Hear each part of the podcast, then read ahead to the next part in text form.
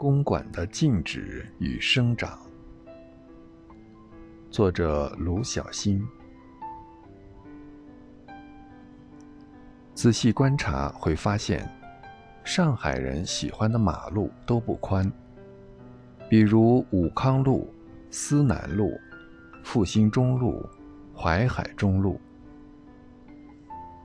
马路太宽，步行的意义就没了。因为你只能享受单边马路，或会着急赶路。大马路和人的生理尺度是违背的，身在其中，你会显得特别渺小。